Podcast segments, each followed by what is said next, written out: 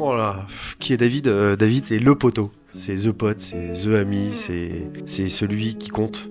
C'est celui qui euh, va euh, te faire passer une bonne soirée. Ce que j'aime le plus chez lui, sa détermination. David, quand il a une idée en tête, il va tout mettre en œuvre pour réussir. Et sa bienveillance. C'est un mot qui est fait pour lui, ça, la bienveillance. Bah Benoît, c'est l'ami avec qui j'ai passé 30 ans, euh, avec qui on a refait euh, le monde 50 000 fois, avec qui on a vraiment pu tout partager, dans le meilleur comme le pire. Pour rester dans, le thème de l'émission, c'est mon âme sœur. Ce que j'aime le plus, c'est sa spontanéité, sa simplicité, une espèce de fraîcheur là qui est toujours là, euh, toujours prêt à exploser, très très là quoi. David, c'est quelqu'un qui aide, c'est quelqu'un qui, qui se propose, c'est quelqu'un qui fait attention aux gens, et c'est quelqu'un qui sait aussi ce qu'il veut faire dans la vie. Et quand on se réalise, qu'on fait les choses pour se réaliser, moi je suis toujours admiratif. Quand je suis avec Benoît, je sais que je vais mieux, je vais bien. C'est quelqu'un d'unique et d'extraordinaire, avec un cœur, euh, vraiment euh, un grand cœur, un grand cœur. David et Benoît se rencontrent au collège il y a à peu près 30 ans. Mais ils ne sont pas dans la même classe, non, car ils n'ont pas tout à fait le même âge. Ils vont alors se rencontrer dans un atelier théâtre, ou plutôt c'est David qui va faire éruption dans le cours de Benoît un peu par hasard. Et le hasard restera le leitmotiv de leur relation. Comme s'ils n'avaient pas tout à fait décidé de construire une histoire, mais que la vie, elle, avait compris qu'ils avaient tout à gagner à se retrouver sur un même chemin. Et il est vrai que ces deux-là incarnent en tout point le mot destin. De base, c'est le théâtre qui nous réunit en fait. Euh, On fait partie d'une troupe euh, amateur, quoi, de collégiens, et la première image que j'ai, c'est ce grand bonhomme là euh, qui arrive et qui rejoint la troupe. C'était un bon moment. Enfin, ça, c'est l'histoire de Benoît, c'est pas mon histoire, bien sûr, c'est ça qui est intéressant.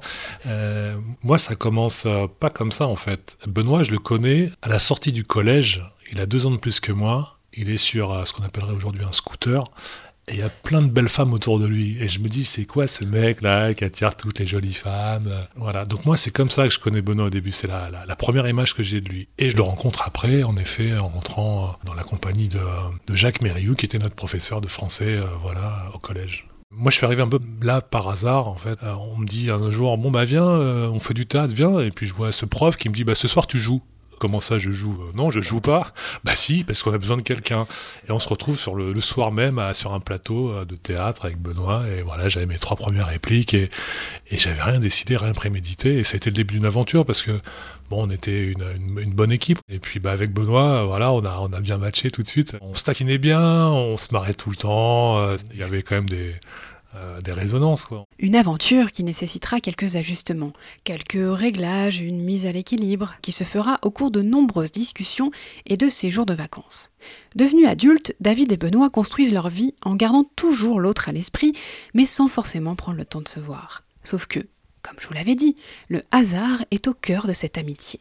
Benoît raconte. Moi, j'ai un, un souvenir particulier. Il y a eu une période où on s'est moins vu, mais où la vie nous a toujours rapprochés à un moment ou à un autre. Je sais pas si tu vas te souvenir de ça. Pendant 3-4 ans, on s'est vu à une date très particulière, de façon très étonnante. On s'est vu tous les 14 juillet, en fait. Pendant 3 ans, on s'est vu qu'une fois dans l'année. C'est des parcours de vie qui nous avaient amenés un peu loin de l'autre, mais on s'est retrouvés. Alors, c'est assez magnifique. Une fois à Saint-Olomone, on va voir le feu d'artifice. J'entends sa voix, je me retourne, je me dis, bah tiens, euh, il est là. Euh, L'année d'après, sans se concerter, on, se dit, bah on change, on va à Herblay et on se retrouve euh, tous les deux parmi toute cette foule. je sens une main qui me tape sur l'épaule et c'est David qui est là. La troisième année, je crois que c'est à Oni, où on change comme ça et, la vie nous ramène en nous disant, tous les deux là, il faut. Il faut que vous gardiez euh, un peu ce cap. C'est une histoire euh, magnifique, quoi. Dans son roman Nadja, l'écrivain surréaliste André Breton se passionne pour les hasards qui entrent dans sa vie. Il écrit ainsi.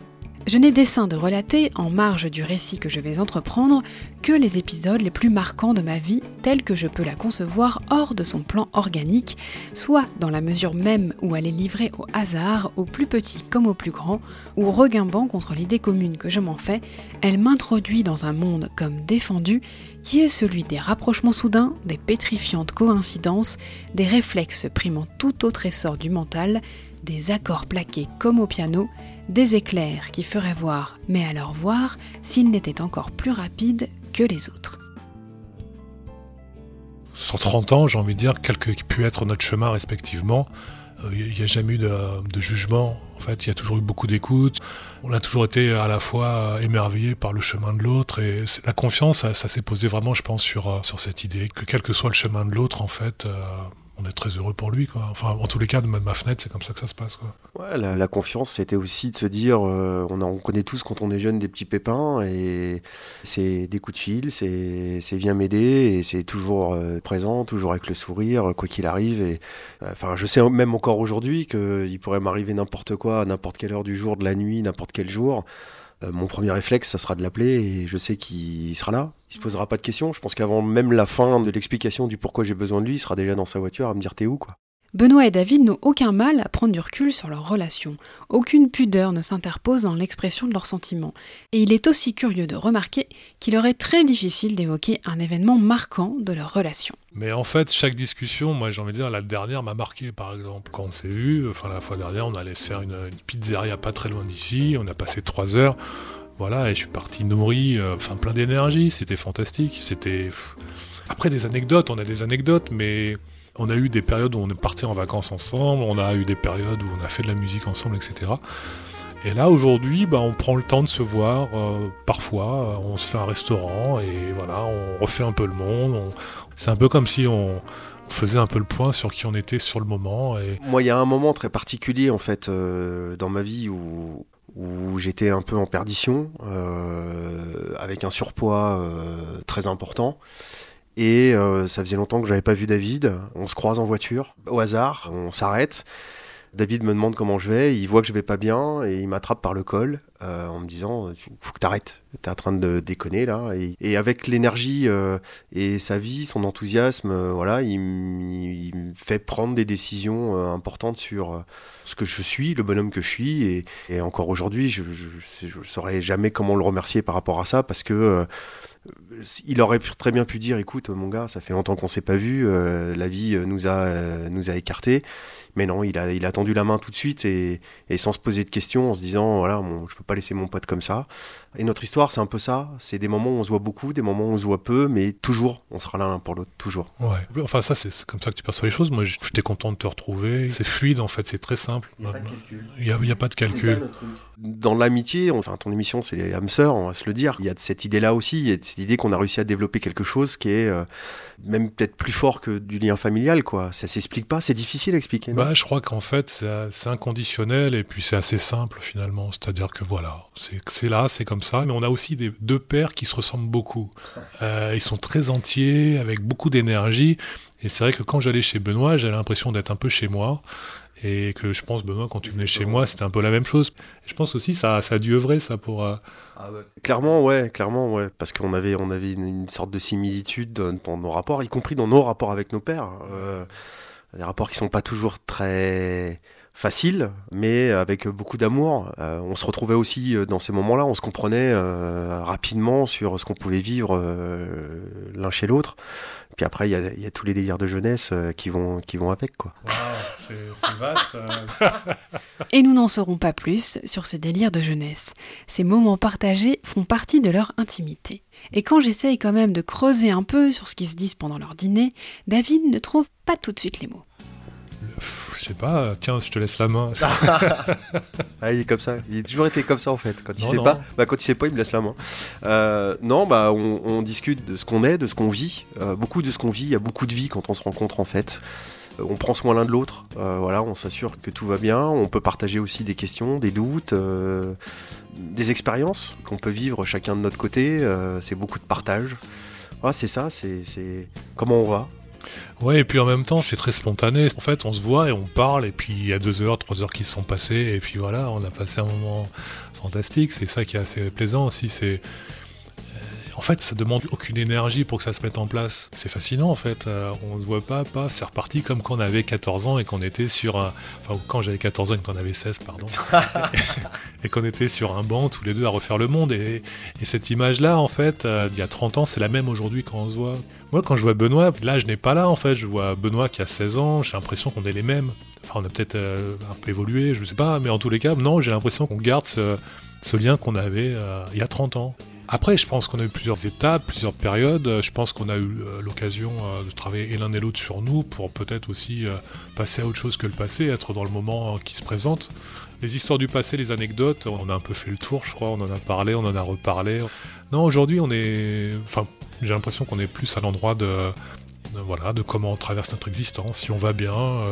puis on, co-construit un peu aussi on se tire vers le haut ensemble, en fait. On, se nourrit euh, l'un et l'autre de, ce qu'on est.